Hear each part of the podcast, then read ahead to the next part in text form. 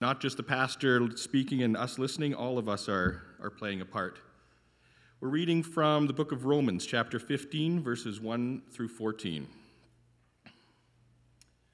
We who are strong ought to bear with the failings of the weak and not to please ourselves. Each of us should please his neighbor for his good, to build him up.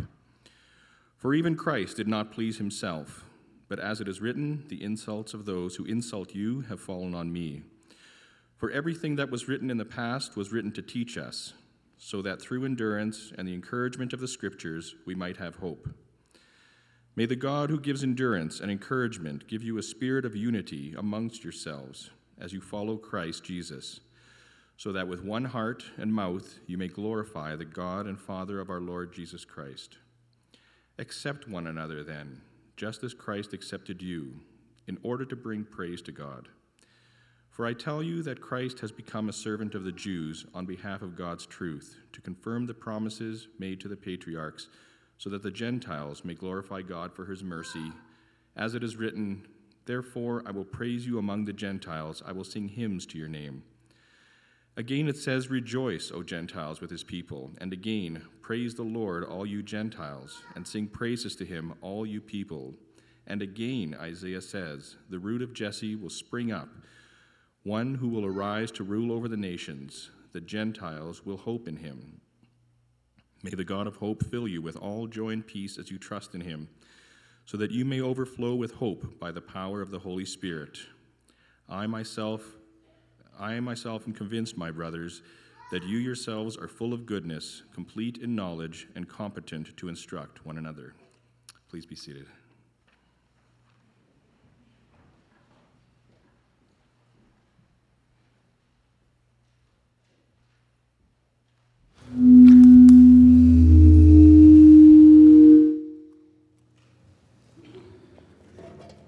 Not sure what it is about me.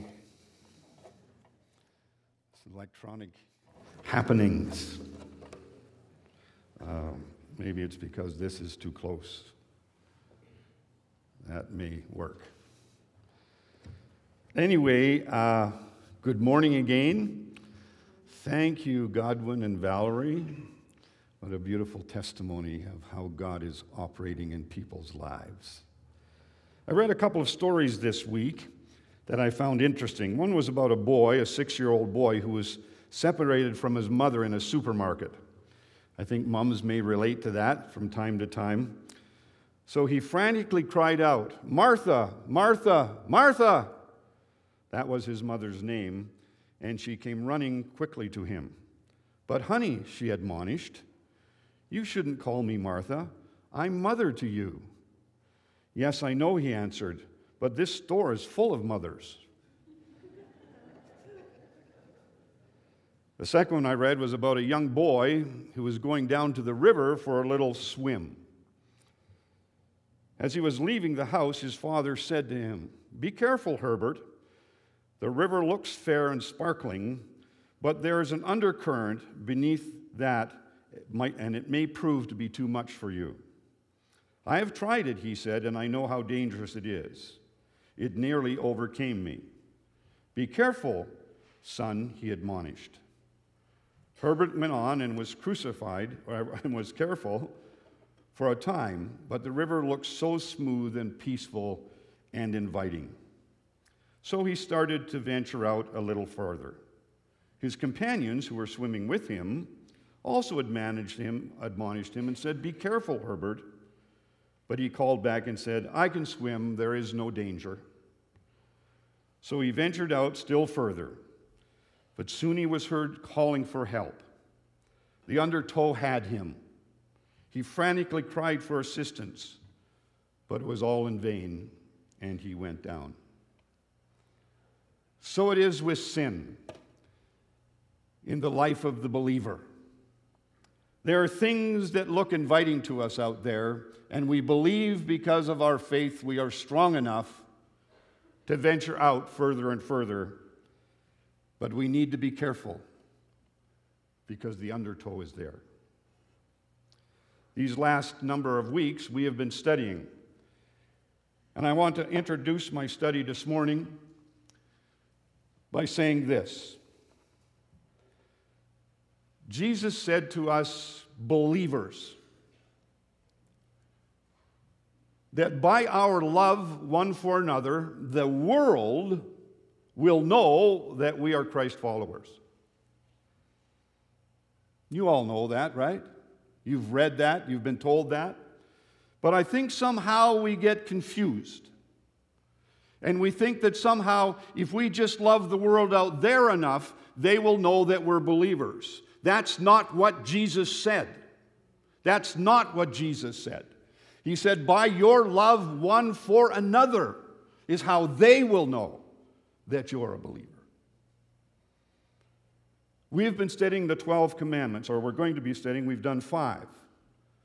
And I believe these one another exhortations, if you like to use that word, are how the Bible is telling us to love one another so that we're visible when people come in to visit us.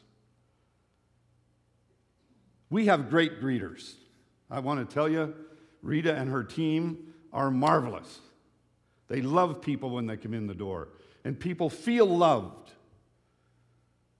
But then they walk back out after the service. And I often wonder did they see us loving each other in such a way that they would be attracted to stay here? I want to do a little review for you right now because we've been away from it for, uh, turn this on again, I always forget.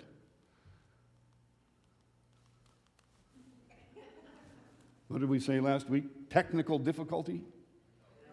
Ah, I've gone back. There we are. So far, we have looked at these five exhortations, or if I, if I could use the term, the expansion of how we love one another. We are members one of another, the Bible says. That means that when you become a believer in Christ, you are connected. You're connected not only with the believers in this room, but you are connected with believers around the globe. You become part of his body. We, are, we then become devoted to one another. That's a step beyond loving, that's a sense of devotion. I want you and I need you and you need me. And then we learn, and as they said, to honor one another, to respect one another, to understand that we are all in a, in a movement of grace and we honor one another. And fourthly, Pastor Ken a few weeks ago spoke to us about being the same mind one of another through humility. You know that the Bible says that you have the mind of Christ. You have it. You don't have to ask for it. You have it when you become a believer. And two weeks ago, we talked about accepting one another. The stronger brother, accept the weaker brother, sister. The weaker brother, accept, accept the stronger brother. And so now we want to go on to our sixth one. Okay. I got to push the right button. I put a sign in here this button. Admonishing one another. Let me go quickly through a little preamble and then I want to talk about the biblical uh, understanding, the guidelines. I asked myself this question this week What is it? What is admonishment? What does that mean? Translators use various words to describe it. Paul uses to the Romans in the passage we read this morning. The New American Standard Version, which is the one I read, reads to admonish one another. Other translations would use the phrase counsel one another. Still others would use the term correct one another. The NIV, which we read this morning, used the word instruct one another. The Greek word noutheteo, it refers, doesn't refer to a casual communication of normal teaching and counseling it implies a definite exhortation or correction.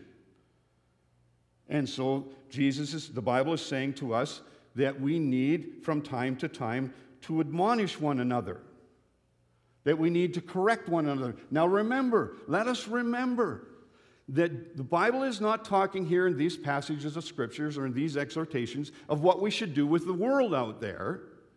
It's what we should do with our community here. And so, as believers in Christ, Christ is calling us from time to time to, to correct one another. And it's, it's a pilgrimage. If we're learning to love one another as the exhortations explain, members, devoted, honor, accept, be of the same mind, it becomes natural that we want to help our brothers. Someone spoke into your life for you even to be a Christian. Someone spoke into your life. And these exhortations are given to us as believers to speak into each other's lives as a body. So that's the first question I asked myself. The second was, what makes me competent to admonish somebody? What right do I have to admonish somebody? Well, let me read again from our passage of Scripture this morning 15, uh, uh Romans 15, verse 14. Paul says of the Roman church, of the Roman believer, of the Roman believer, and concerning you, my brethren, I myself also am convinced that you yourselves are full of goodness, filled with all knowledge, and able also to admonish one another.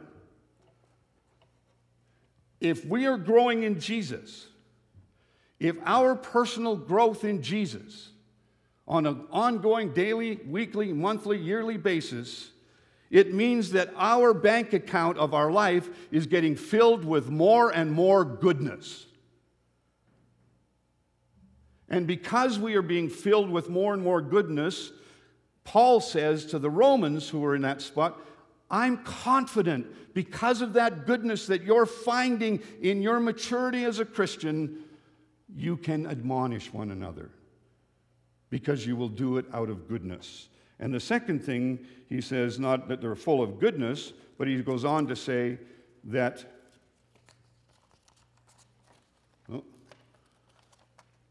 Can't even get my papers apart. They are complete in knowledge. There we go. They are complete in knowledge. So, what is admonishment? And why are we instructed to do it? One, because if we're growing in Jesus, we become filled with goodness and we become filled with his knowledge. I read this quote.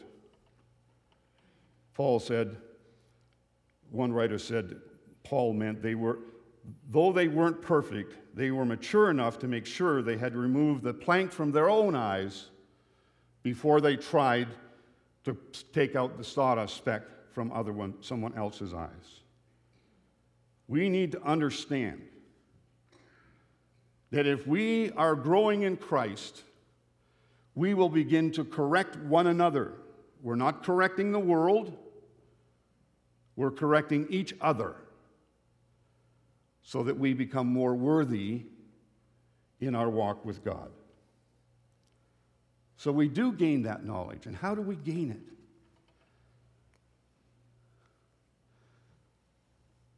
You hear it from me every week. This is the book of knowledge. This is the book of completeness. If we're failing to daily dig into this book, our knowledge is weak. And we begin to correct one another in the wrong way. If you're not growing in Jesus, your ability to even see someone who needs correction will be weakened. But let's go on to the guidelines quickly. Let's look at the guidelines, some biblical guidelines that I believe teaches us about correctly admonishing one another. First, admonishment must be done with deep concern and love. Admonishment must be done. Paul actually shows us this principle in action when he, went with the, when he met with the Ephesian elders on his way to Jerusalem. He exhorted them to be on guard against false teachers. I don't have it up there, but Acts the book of Acts, whoops, 20, verse 31. reads this Therefore, be on the alert, remembering that night and day, for a period of three years, I did not cease to admonish each of you with tears.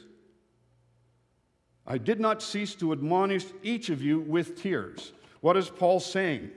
He's saying that you cannot admonish if you don't truly love, if you're not truly deeply concerned. I'm afraid sometimes as believers we jump out to try to correct someone, but we've really not prayed about it, we have not sought God's face about it, and we have not wept over it. Admonishment truly begins when you have concern for the person you're wishing to admonish.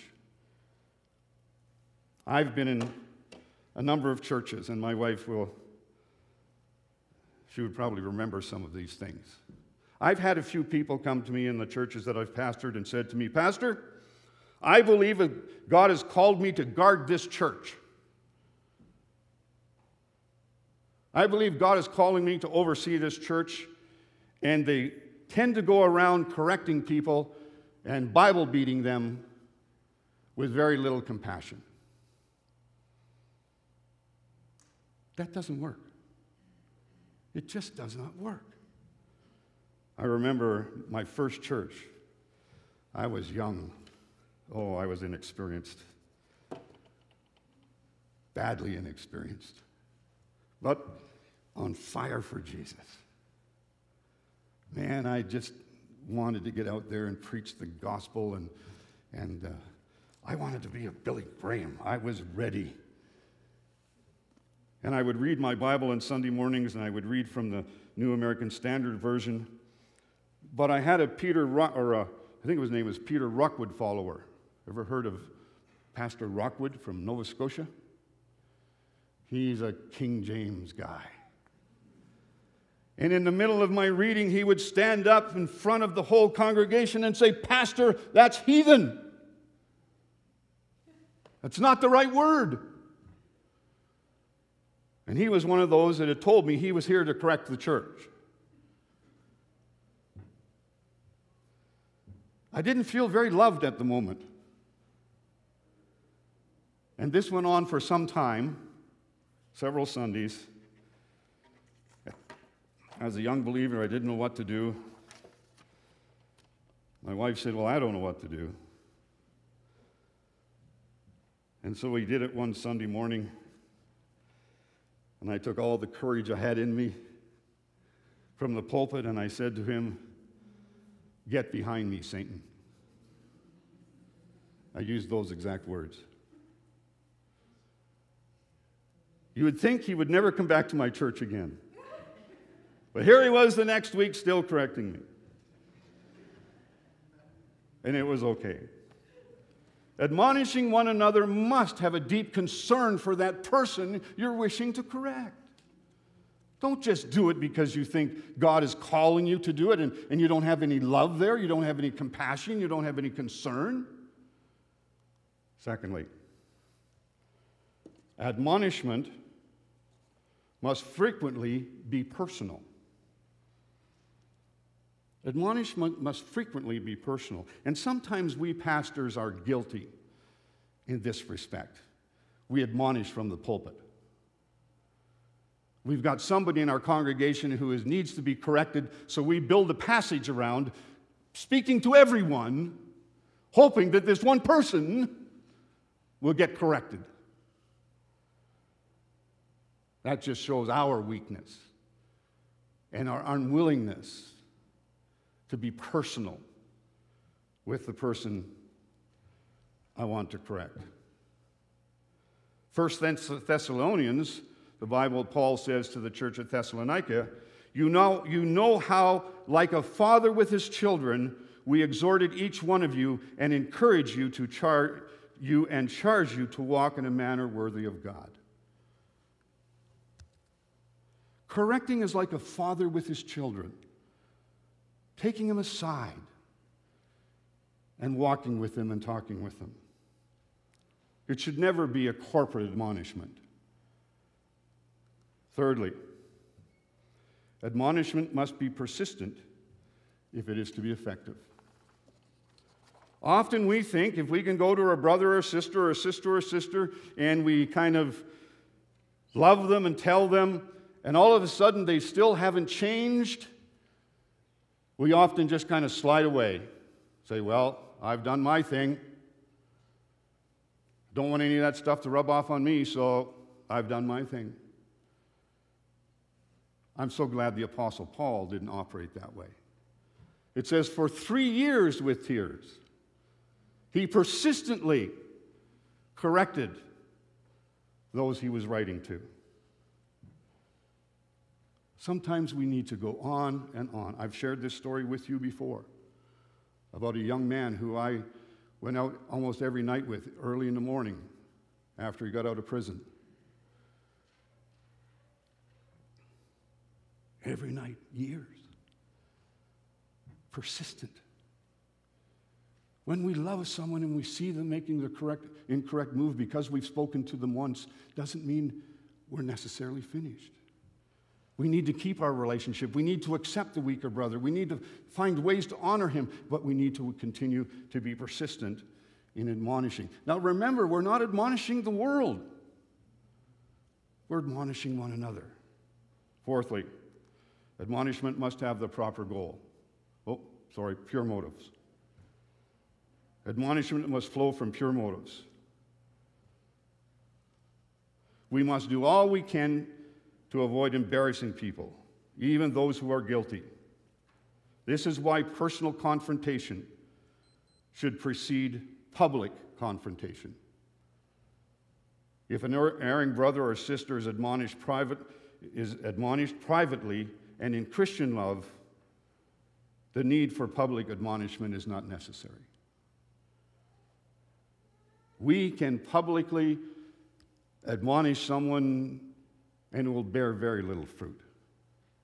But because we love them, because we care for them, because we're consist- consistent with them, the admonishment will begin to have its fruit produced. And so we have to have the proper motive. Why are we doing this? We are doing this because we are drawing a brother or sister back to the pathway of Christ. Where they may have strayed off onto the narrow road or the wide road, we're directing them back to the narrow road. Our goal is for Christ. It is not for me. It is not because I'm a pastor. It's not because I can put something on my spiritual belt. It's so that I bring glory to Jesus Christ, so that He becomes the reason for my admonishment. And my eyes are focused on him, not on the wrongdoing of the person, but my eyes are, my goal is pure. Don't admonish just because you want to. Don't admonish just because you think you're helping your brother.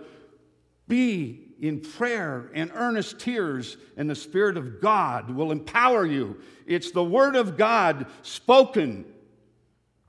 It's admonishment spoken from the Word of God that has the power of God. And I want to tell you something here, my brothers and sisters. We need to learn to stop putting non biblical things in here and making them biblical. Because when you try to admonish someone from a non biblical perspective, there is no power in that admonishment. It's weak, it's waterless, it has no power, no significance. But when you admonish someone from the Word of God, the power of God, can I hear an amen in this congregation? The power of God becomes alive when you admonish from the scriptures, not from your own personal initiatives of what you think is right or wrong. I am sorry I get upset about that. That's my pet peeve. Is admonishing people with disputable issues instead of the real issues.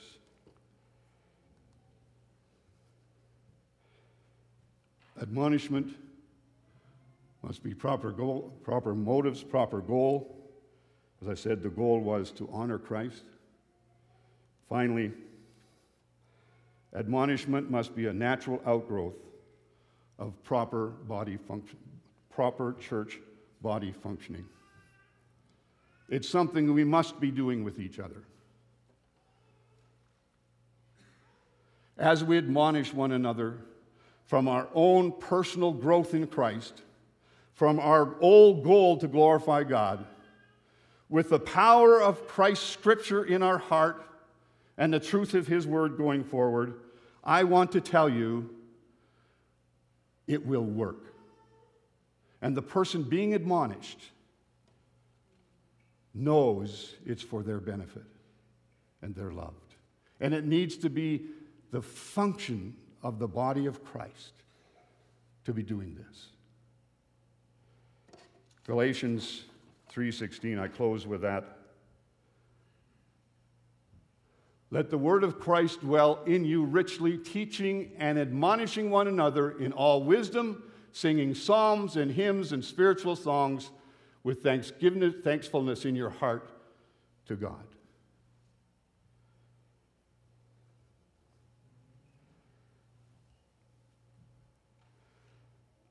My years in the pastorate and being a church leader have shown me a lot of things about myself. Not near as much as this study has. Not near as much as my study of these one another commands. And I will preach these messages till the last breath I have. Because it's when we obey these commands. People have asked me, why do you wear that bracelet? Why do you wear that bracelet? Why do I wear it? Because I look at it every morning and it reminds me of these one another commandments and how am I performing? Because it's the one another commandments that make us a visible Jesus to those outside of our body. We're going to sing a final hymn this morning.